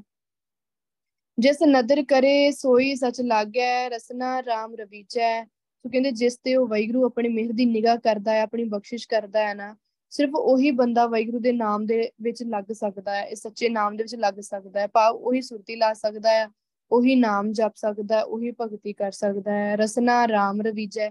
ਸੋ ਆਪਣੀ ਰਸਨਾ ਦੇ ਨਾਲ ਉਹ ਹਮੇਸ਼ਾ ਵਾਹਿਗੁਰੂ ਦਾ ਨਾਮ ਜਪਦਾ ਰਹਿੰਦਾ ਹੈ, ਵਾਹਿਗੁਰੂ ਦੇ ਗੁਣ ਗਾਉਂਦਾ ਹੀ ਰਹਿੰਦਾ ਹੈ। ਨਾਨਕ ਨਾਮ ਰਤੇ ਸੇ ਨਿਰਮਲ, ਹੋਰ ਹਉਮੈ ਮੈਲ ਭਰੀਜੈ। ਸੋ ਕਹਿੰਦੇ ਹੇ ਨਾਨਕ, ਜਿਹੜੇ ਵਾਹਿਗੁਰੂ ਦੇ ਨਾਮ ਵਿੱਚ ਰੰਗੇ ਜਾਂਦੇ ਆ ਉਹ ਹਮੇਸ਼ਾ ਨਿਰਮਲ ਹੋ ਜਾਂਦੇ ਆ। ਕਿਵੇਂ? ਉਹਨਾਂ ਦੇ ਅੰਦਰੋਂ ਵਿਕਾਰ ਖਤਮ ਹੋ ਗਏ, ਔਗਣ ਖਤਮ ਹੋ ਗਏ, ਜਿੰਨੀਆਂ ਵੀ ਗਲਤੀਆਂ, ਜਿੰਨੇ ਵੀ ਭੈੜੇ ਕਰਮ, ਪਾਪ, ਮੈਲ, ਜੋ ਕੁਛ ਵੀ ਕਮਾਇਆ ਨਾ, ਸਭ ਖਤਮ ਹੋ ਜਾਂਦਾ ਹੈ, ਅੰਦਰੋਂ ਬੰਦਾ ਪਵਿੱਤਰ ਹੋ ਗਿਆ। ਹੋਰ ਹਉਮੈ ਮੈਲ ਭਰੀਜੈ। ਸੋ ਪਵਿੱਤਰ ਹੋ ਗਿਆ ਤੇ ਬਾਕੀ ਦੇ ਇਲਾਵਾ ਜਿਹੜੀ ਬਾਕੀ ਦੀ ਲੁਕਾਈ ਆ, ਭਾਵ ਬਾਕੀ ਦੀ ਦੁਨੀਆ ਆ, ਉਹ ਹਉਮੈ ਦੀ ਮੈਲ ਦੇ ਵਿੱਚ ਲਿਬੜੀ ਰਹਿੰਦੀ। ਕਿਉਂ? ਉਹਨਾਂ ਨੇ ਵਾਹਿਗੁਰੂ ਦਾ ਨਾਮ ਨਹੀਂ ਜਪਿਆ, ਉਹਨਾਂ ਨੇ ਸੰਗਤ ਨਹੀਂ ਕੀਤੀ, ਉਹ ਵਾਹਿਗੁਰੂ ਦੀ ਸ਼ਰਨ ਚ ਨਹੀਂ ਆਏ। ਸੋ ਵਾਹਿਗੁਰੂ ਦੀ ਸ਼ਰਨ ਵਿੱਚ ਆਉਣ ਤੋਂ ਬਿਨਾਂ ਤਾਂ ਕੁਛ ਵੀ ਹੱਥ ਵਿੱਚ ਨਹੀਂ ਆਉਣਾ, ਕੁਛ ਵੀ ਹਾਸਲ ਨਹੀਂ ਹੋਣਾ। ਹੋਰ ਹਉਮੈ ਮੈਲ ਭਰੀ ਜੈ। ਸੋ ਕਹਿੰਦੇ ਉਹ ਹਉਮੈ ਦੀ ਮੈਲ ਦੇ ਨਾਲ ਭਰੇ ਹੀ ਰਹਿੰਦੇ ਆ, ਲਿਬੜੇ ਹੀ ਰਹਿੰਦੇ ਆ। ਪੰਡਿਤ ਜੋਤ ਕੀ ਸਭ ਪੜ ਪੜ ਕੂਕਦੇ, ਕਿਸ ਪਹਿ ਕਰੇ ਪੁਕਾਰ ਪੁਕਾਰਾ ਰਾਮ। ਕਹਿੰਦੇ ਹੁਣ ਜਿਵੇਂ ਜਿਹੜੇ ਪੰਡਿਤ ਹੁੰਦੇ ਆ, ਜੋਤਸ਼ੀ ਹੁੰਦੇ ਆ ਨਾ, ਇਹ ਸਾਰੇ ਉੱਚੀ ਉੱਚੀ ਪੜ੍ਹ ਕੇ ਚੀਕਾਂ ਮਾਰਦੇ ਰਹਿੰਦੇ ਆ, ਦੂਜਿਆਂ ਨੂੰ ਉਪਦੇਸ਼ ਸੁਣਾਉਂਦੇ ਰਹਿੰਦੇ ਆ। ਸੋ ਇੱਥੇ ਗੱਲ ਸਿਰਫ ਪੰਡਤ ਦੀ ਗੱਲ ਕੀਤੀ। ਜੇ ਆਪਾਂ ਅੱਜ ਦੇ ਟਾਈਮ ਦੇ ਵਿੱਚ ਆਪਣੇ ਲਈ ਇਸ ਸਿੱਖਿਆ ਨੂੰ ਲੈਣਾ ਹੋਵੇ ਤੇ ਅੱਜ ਦੇ ਟਾਈਮ ਵਿੱਚ ਪੰਡਤ ਕੌਣ ਆ? ਜਿਵੇਂ ਉਹ ਪੰਡਤਾਂ ਪੰਡਤ ਪੜ੍ਹ ਪੜ੍ਹ ਕੇ ਉੱਚੀ ਪੜ੍ਹ ਪੜ੍ਹ ਕੇ ਰੌਲਾ ਪਾਉਂਦੇ ਰਹਿੰਦੇ ਸੀ, ਦੂਜਿਆਂ ਨੂੰ ਉਪਦੇਸ਼ ਦਿੰਦੇ ਸੀ। ਸੋ ਅੱਜ ਗ੍ਰੰਥੀ ਹੈਗੇ ਆ ਸਾਰੇ ਗੁਰਦੁਆਰਿਆਂ ਦੇ ਵਿੱਚ। ਸੋ ਹਜ਼ਾਰਾਂ ਕਥਾਵਾਚਕ ਆ, ਮਿਸ਼ਨਰੀ ਪ੍ਰਚਾਰਕ ਆ, ਢਾਡੀ ਆ, ਕੀਰਤਨੀਏ ਆ, ਕਈ ਕਿੰਨੇ ਜਾਣੇ ਆ ਜਿਹੜੇ ਪ੍ਰਚਾਰ ਕਰਦੇ ਆ, ਕੀਰਤਨ ਦੇ ਰਾਹੀਂ ਕਰਦੇ ਆ, ਢਾਡੀ ਦੇ ਰਾਹੀਂ ਕਰਦੇ ਆ, ਵਾਰਾਂ ਗਾ ਕੇ ਕਰਦੇ ਆ, ਸੋ ਕਥਾ ਗਾ ਗਾ ਕਰਕੇ ਕਰਦੇ ਆ। ਕਈ ਕੁਛ ਹੁੰਦਾ ਆ, ਕਈ ਤਰੀਕਿਆਂ ਦੇ ਨਾਲ ਪ੍ਰਚਾਰ ਕੀਤਾ ਜਾਂਦਾ ਆ। ਪਰ ਉਹ ਕੀ ਆ? ਪੰਡਤ ਜੋਤ ਕੀ ਸਭ ਪੜ ਪੜ ਕੂਕਦੇ। ਕਹਿੰਦੇ ਬਸ ਇਹ ਪੜ ਪੜ ਕੇ ਉੱਚੀ ਉੱਚੀ ਚੀਕਾਂ ਮਾਰਨ ਵਾਲੇ ਹੀ ਆ, ਦੂਜਿਆਂ ਨੂੰ ਸੁਣਾਉਣ ਵਾਲੇ ਹੀ ਆ। ਕਿਸ ਪਹਿ ਕਰੇ ਪੁਕਾਰ ਰਾਮ ਪੁਕਾਰਾ ਰਾਮ। ਸੋ ਕਹਿੰਦੇ ਕਹਿੰਦੇ ਇਹ ਪੜ ਪੜ ਕੇ ਸੁਣਾ ਕਿਹਨੂੰ ਰਹੇ ਆ? ਕਿਸ ਪਹਿ ਕਰੇ ਪੁਕਾਰਾ ਰਾਮ। ਕਹਿੰਦੇ ਉੱਚੀ ਪੜ੍ਹ ਪੜ੍ਹ ਕੇ ਕਿਹਨੂੰ ਸੁਣਾ ਰਹੇ, ਆਪ ਤਾਂ ਆਪਣੇ ਜੀਵਨ ਵਿੱਚ ਲੈ ਕੇ ਨਹੀਂ ਆਏ। ਸੋ ਕਿਹਦੇ ਤੋਂ ਉਮੀਦ ਰੱਖ ਰਹੇ ਆ ਕਿ ਜੇ ਮੈਂ ਇਹ ਨਾਮ ਨਹੀਂ ਜਪ ਸਕਦਾ ਤੇ ਅਸੀਂ ਦੂਜੇ ਤੋਂ ਉਮੀਦ ਕਿਉਂ ਰੱਖ ਕੇ ਬੈਠੇ ਕਿ ਉਹ ਵੀ ਜਪੂਗਾ। ਪਹਿਲਾਂ ਆਪ ਤਾਂ ਜਪ ਲਈਏ, ਪਹਿਲਾਂ ਆਪ ਤਾਂ ਭਗਤੀ ਕਰ ਲਈਏ। ਸੋ ਆਪ ਕੋਲ ਆਪਣੇ ਕੋਲ ਕੁਛ ਹੈਗਾ ਨਹੀਂ ਆ, ਦੂਜਿਆਂ ਨੂੰ ਅਸੀਂ ਉੱਚੀ ਉੱਚੀ ਚੀਕਾਂ ਮਾਰ ਮਾਰ ਕੇ ਸੁਣਾਉਂਦੇ ਆ। ਸੋ ਕਹਿੰਦੇ ਉਹ ਕੀ ਆ, ਉਹ ਵੀ ਪੰਡਤ ਹੀ ਆ ਇੱਕ ਤਰ੍ਹਾਂ ਦੇ। ਮਾਇਆ ਮੋਹ ਅੰਤਰ ਮਲ ਲਾਗੈ, ਮਾਇਆ ਕੇ ਵਪਾਰਾ ਰਾਮ। ਸੋ ਕਹਿੰਦੇ ਇਹਨਾਂ ਦੇ ਅੰਦਰ ਮਾਇਆ ਦਾ ਮੋਹ ਹੁੰਦਾ ਆ, ਇਹਨਾਂ ਦੇ ਅੰਦਰ ਮਾਇਆ ਦੇ ਮੋਹ ਦੀ ਮੈਲ ਲੱਗੀ ਰਹਿੰਦੀ ਆ। ਮਾਇਆ ਕੇ ਵਪਾਰਾ ਰਾਮ, ਤੇ ਮਾਇਆ ਦੇ ਹੀ ਵਪਾਰੇ ਹੁੰਦੇ, ਮਾਇਆ ਦਾ ਹੀ। ਇਹ ਤਾਂ ਏਦਾਂ ਦੇ ਹੁੰਦੇ ਆ ਕਿ ਜਿਵੇਂ ਇਹਨਾਂ ਨੂੰ ਜਨਮ ਹੀ ਮਿਲਿਆ ਕਿ ਤੁਸੀਂ ਮਾਇਆ ਦਾ ਹੀ ਵਪਾਰ ਕਰਨਾ ਆ, ਤੁਸੀਂ ਮਾਇਆ ਦੇ ਵਣਜਾਰੇ ਬਣ ਕੇ ਆਏ ਆ ਤੇ ਬਸ ਇਹਦੇ ਵਣਜਾਰੇ ਬਣ ਕੇ ਇਹਦਾ ਵਪਾਰ ਕਰੋ। ਇਸੇ ਬਸ ਗੁਰੂ ਪਾਤਸ਼ਾਹ ਕਹਿੰਦੇ ਇਸੇ ਤਰੀਕੇ ਦੇ ਨਾਲ ਇਸੇ ਮਾਇਆ ਦੇ ਪਿੱਛੇ ਭੱਜੇ ਫਿਰਦੇ ਰਹਿੰਦੇ ਆ, ਲੱਗੇ ਫਿਰਦੇ ਰਹਿੰਦੇ ਆ। ਮਾਇਆ ਕੇ ਵਪਾਰਾ ਜਗਤ ਪਿਆਰਾ, ਆਵਣ ਜਾਣ ਦੁੱਖ ਪਾਈ।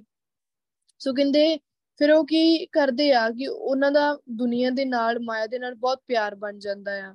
ਸੋ ਕਹਿੰਦੇ ਇਸ ਦੁਨੀਆਂ ਤੇ ਉਹ ਮਾਇਆ ਦਾ ਵਪਾਰ ਕਰਦੇ ਆ, ਉਹਨਾਂ ਨੂੰ ਇਹ ਵਪਾਰ ਬਹੁਤ ਪਿਆਰਾ ਲੱਗਦਾ, ਕਿਉਂ ਮਨ ਨੂੰ ਛੂੰਹਦਾ ਹੈ ਨਾ। ਸੋ ਮਨ ਨੂੰ ਤਾਂ ਚੀਜ਼ਾਂ ਹੀ ਏਦਾਂ ਦੀਆਂ ਚਾਹੀਦੀਆਂ ਆ ਜਿਹਦੇ ਤੋਂ ਵਾਹਿਗੁਰੂ ਜੇ ਜਿਹਦੇ ਤੋਂ ਬੰਦਾ ਵਾਹਿਗੁਰੂ ਤੋਂ ਦੂਰ ਹੋ ਜਾਏ। ਸੋ ਇਹਨੂੰ ਵਿਕਾਰੀ ਪਤਿਤ ਬੰਦੇ ਚਾਹੀਦੇ ਆ, ਓਦਾਂ ਦੀ ਸੋਚ ਚਾਹੀਦੀ ਆ, ਓਦਾਂ ਦੀਆਂ ਆਦਤਾਂ ਚਾਹੀਦੀਆਂ, ਹਰ ਇੱਕ ਚੀਜ਼ ਓਦਾਂ ਦੀ ਚਾਹੀਦੀ ਆ। ਸੋ ਕਹਿੰਦੇ ਇਸ ਪੂਰੀ ਦੁਨੀਆਂ ਦੇ ਵਿੱਚ ਏਦਾਂ ਦੇ ਜੀਵ ਜਿਹੜੇ ਜਿਹੜੇ ਹੈਗੇ ਆ, ਜਿਹੜੇ ਮਾਇਆ ਦੇ ਨਾਲ ਪਿਆਰ ਕਰਦੇ ਆ, ਮਾਇਆ ਦੇ ਵਪਾਰ ਨੂੰ ਪਸੰਦ ਕਰਦੇ ਆ। ਆਵਣ ਜਾਣ ਦੁੱਖ ਪਾਈ, ਕਹਿੰਦੇ ਉਹ ਹਮੇਸ਼ਾ ਆਉਣ ਜਾਣ ਦੇ ਚੱਕਰ ਵਿੱਚ ਪਏ ਰਹਿੰਦੇ ਆ, ਦੁੱਖ ਪਾਉਂਦੇ ਰਹਿੰਦੇ ਆ। ਬਿਖ ਕਾ ਕੀੜਾ ਬਿਖ ਸਿਉ ਲਾਗਾ, ਬਿਸਟਾ ਮਾਹੀ ਸਮਾਈ। ਸੋ ਕਹਿੰਦੇ ਇਵੇਂ ਦੇ ਜਿਹੜੇ ਬੰਦੇ ਹੁੰਦੇ ਆ ਨਾ, ਇਹ ਜ਼ਹਿਰ ਦੇ ਕੀੜੇ ਹੁੰਦੇ ਆ, ਗੰਦ ਦੇ ਕੀੜੇ ਹੁੰਦੇ ਆ। ਬਿਖ ਕਾ ਕੀੜਾ ਬਿਖ ਸਿਉ ਲਾਗਾ, ਕਹਿੰਦੇ ਇਹ ਇਹ ਜ਼ਹਿਰ ਦੇ ਕੀੜੇ ਆ। ਜੇ ਇੱਕ ਜ਼ਹਿਰ ਦੇ ਕੀੜੇ ਕਿਵੇਂ ਆ ਕਿ ਇਹਨਾਂ ਨੇ ਉਹ ਜ਼ਹਿਰ ਇਹ ਲੈ ਰਹੇ ਆ ਜਿਨ੍ਹਾਂ ਨੇ ਇਹਨਾਂ ਦੇ ਆਤਮਿਕ ਜੀਵਨ ਨੂੰ ਖਤਮ ਕਰਨਾ ਆ, ਇਹਨਾਂ ਦੇ ਆਤਮਿਕ ਜੀਵਨ ਨੂੰ ਨਸ਼ਟ ਕਰਕੇ ਰੱਖ ਦੇਣਾ ਹੈ, ਖਤਮ ਕਰਕੇ ਰੱਖ ਦੇਣਾ ਆ। ਸੋ ਉਸ ਜ਼ਹਿਰ ਦੇ ਪਿੱਛੇ ਉਸ ਦੇ ਪਿੱਛੇ ਭੱਜੇ ਫਿਰ ਰਹੇ ਆ। ਬੇਕਾ ਕੀੜਾ, ਸੋ ਕਹਿੰਦੇ ਇਹਨਾਂ ਨੇ ਜ਼ਹਿਰ ਦਾ ਕੀੜਾ ਇਹ ਬਣੇ ਪਏ ਆ, ਬੇਖ ਸਿਉਂ ਲੱਗਾ। ਸੋ ਇਸੇ ਜ਼ਹਿਰ ਦੇ ਨਾਲ ਚੰਬੜੇ ਰਹਿੰਦੇ ਆ। ਬਿਸਟਾ ਮਾਹੇ ਸਮਾਈ, ਇਸੇ ਜ਼ਹਿਰ ਦਾ ਵਪਾਰ ਕਰਦੇ ਆ, ਇਹੀ ਜ਼ਹਿਰ ਇਹਨਾਂ ਨੂੰ ਲੱਗਾ ਰਹਿੰਦਾ ਆ, ਇਸੇ ਜ਼ਹਿਰ ਦੇ ਪਿੱਛੇ ਭੱਜੇ ਫਿਰਦੇ ਆ। ਸੋ ਇਸੇ ਜ਼ਹਿਰ ਦਾ ਕਰਕੇ ਬਿਸਟਾ ਮਾਹੇ ਸਮਾਈ, ਕਹਿੰਦੇ ਇੱਕ ਜਿਹੜੇ ਗੰਦ ਦੇ ਜ਼ਹਿਰ ਦੇ ਕੀੜੇ ਆ ਨਾ, ਬਸ ਇਸੇ ਗੰਦ ਦੇ ਵਿੱਚ ਹੀ ਸਮਾ ਕੇ ਰਹਿ ਜਾਂਦੇ ਆ, ਇਹਨਾਂ ਦੇ ਕੋਲ ਕੁਛ ਨਹੀਂ ਆਉਂਦਾ। ਵਿਕਾਰਾਂ ਦੇ ਵਪਾਰ ਕਰਦੇ ਆ, ਮਾਇਆ ਦਾ ਵਪਾਰ ਕਰਦੇ, ਸੋ ਮਾਇਆ ਜੋਗੇ ਹੀ ਰਹਿ ਜਾਂਦੇ ਆ। ਜੋ ਧੁਰ ਲਿਖਿਆ ਸੋਈ ਕਮਾਵੇ, ਕੋਈ ਨਾ ਮੇਟਣ ਹਾਰਾ। ਸੋ ਕਹਿੰਦੇ ਜੋ ਧੁਰ ਲਿਖਿਆ ਸੋਈ ਕਮਾਵੇ। ਹੁਣ ਕਹਿੰਦੇ ਜੋ ਬੰਦੇ ਦੇ ਧੁਰ ਤੋਂ ਲਿਖਿਆ ਆ, ਲੇਖ ਵਿੱਚ ਲਿਖਿਆ ਆ, ਕਿਸਮਤ ਵਿੱਚ ਲਿਖਿਆ ਆ, ਉਹਨੇ ਤਾਂ ਉਹੀ ਕਮਾਉਣਾ ਹੈ ਨਾ। ਜੋ ਉਹ ਇਸ ਦੁਨੀਆਂ ਤੇ ਆਉਣ ਤੋਂ ਪਹਿਲਾਂ ਆਪਣੇ ਮਸਤਕ ਦੇ ਜੋ ਲੇਖ ਲਿਖਾ ਕੇ ਲਿਆਇਆ ਆ, ਉਹੀ ਕਮਾਉਣਾ ਹੈ ਜ਼ਿੰਦਗੀ ਦੇ ਵਿੱਚ, ਉਹਦੇ ਤੋਂ ਬਾਹਰ ਤਾਂ ਜਾ ਨਹੀਂ ਸਕਦਾ। ਕੋਈ ਨਾ ਮਿਟਣ ਹਾਰਾ, ਸੋ ਕਹਿੰਦੇ ਉਹਨਾਂ ਲੇਖਾਂ ਨੂੰ, ਉਹਨਾਂ ਕਰਮਾਂ ਨੂੰ ਕੋਈ ਮਿਟਾ ਨਹੀਂ ਸਕਦਾ। ਕਿਉਂ? ਕਿਉਂਕਿ ਉਹ ਵਾਹਿਗੁਰੂ ਦੇ ਲਿਖੇ ਹੋਏ ਲੇਖ ਆ, ਤੇ ਜੋ ਵਾਹਿਗੁਰੂ ਨੇ ਇੱਕ ਵਾਰ ਲਿਖ ਦਿੱਤਾ ਨਾ, ਉਹ ਕਦੀ ਵੀ ਨਹੀਂ ਮਿਟਦਾ। ਤੇ ਬੰਦੇ ਦੀ ਸਿਆਣਪ ਦੇ ਨਾਲ ਤੇ ਉਹ ਬਿਲਕੁਲ ਨਹੀਂ ਮਿਟ ਸਕਦਾ। ਹਾਂ, ਉਹ ਅਲੱਗ ਗੱਲ ਆ, ਵਾਹਿਗੁਰੂ ਵਾਹਿਗੁਰੂ ਮਿਟਾ ਦੇਵੇ, ਵਾਹਿਗੁਰੂ ਮਿਟਾ ਕੇ ਨਵੇਂ ਕਰਮ ਲਿਖ ਦੇਵੇ ਨਵੇਂ ਸਿਰੇ ਤੋਂ, ਤਾਂ ਉਹ ਗੱਲ ਅਲੱਗ ਆ। ਪਰ ਜੇ ਜੋ ਜੇ ਵਾਹਿਗੁਰੂ ਨਹੀਂ ਬਦਲਦਾ ਨਾ, ਤੇ ਵਾਹਿਗੁਰੂ ਤੋਂ ਇਲਾਵਾ ਕੋਈ ਬੰਦਾ ਨਹੀਂ ਬਦਲ ਸਕਦਾ। ਤੁਰ ਕਰਮ ਜਿਨ੍ਹਾਂ ਕੋ ਤੁਧ ਪਾਇਆ, ਤਾਂ ਤਿੰਨੀ ਖਸਮ ਤੇ ਆਇਆ। ਵਾਹਿਗੁਰੂ ਦਾ ਨਾਮ ਵੀ ਉਹੀ ਜਪਦੇ ਆ ਜਿਨ੍ਹਾਂ ਨੇ ਜਿਨ੍ਹਾਂ ਦੇ ਲੇਖ ਦੇ ਲੇਖਾਂ ਦੇ ਵਿੱਚ ਤੁਰ ਤੋਂ ਹੀ ਲੇਖ ਲਿਖਿਆ ਹੁੰਦਾ ਆ। ਨਾਮ ਵੀ ਉਹੀ ਜਪ ਸਕਦੇ ਆ। ਸੋ ਨਾਮ ਵੀ ਉਹੀ ਜਪਦੇ ਆ ਜਿਹੜੇ ਮਾਇਆ ਵਿੱਚ ਰੁੱਝੇ ਆ, ਉਹ ਵੀ ਉਹਨਾਂ ਕਰਮਾਂ ਦੇ ਅਨੁਸਾਰ ਹੀ ਰੁੱਝੇ ਹੋਏ ਆ। ਕੋਈ ਨਾ ਮੇਟਣ ਹਾਰਾ, ਇਹਨਾਂ ਕਰਮਾਂ ਨੂੰ ਕੋਈ ਮੇਟ ਨਹੀਂ ਸਕਦਾ, ਕੋਈ ਖਤਮ ਨਹੀਂ ਕਰ ਸਕਦਾ।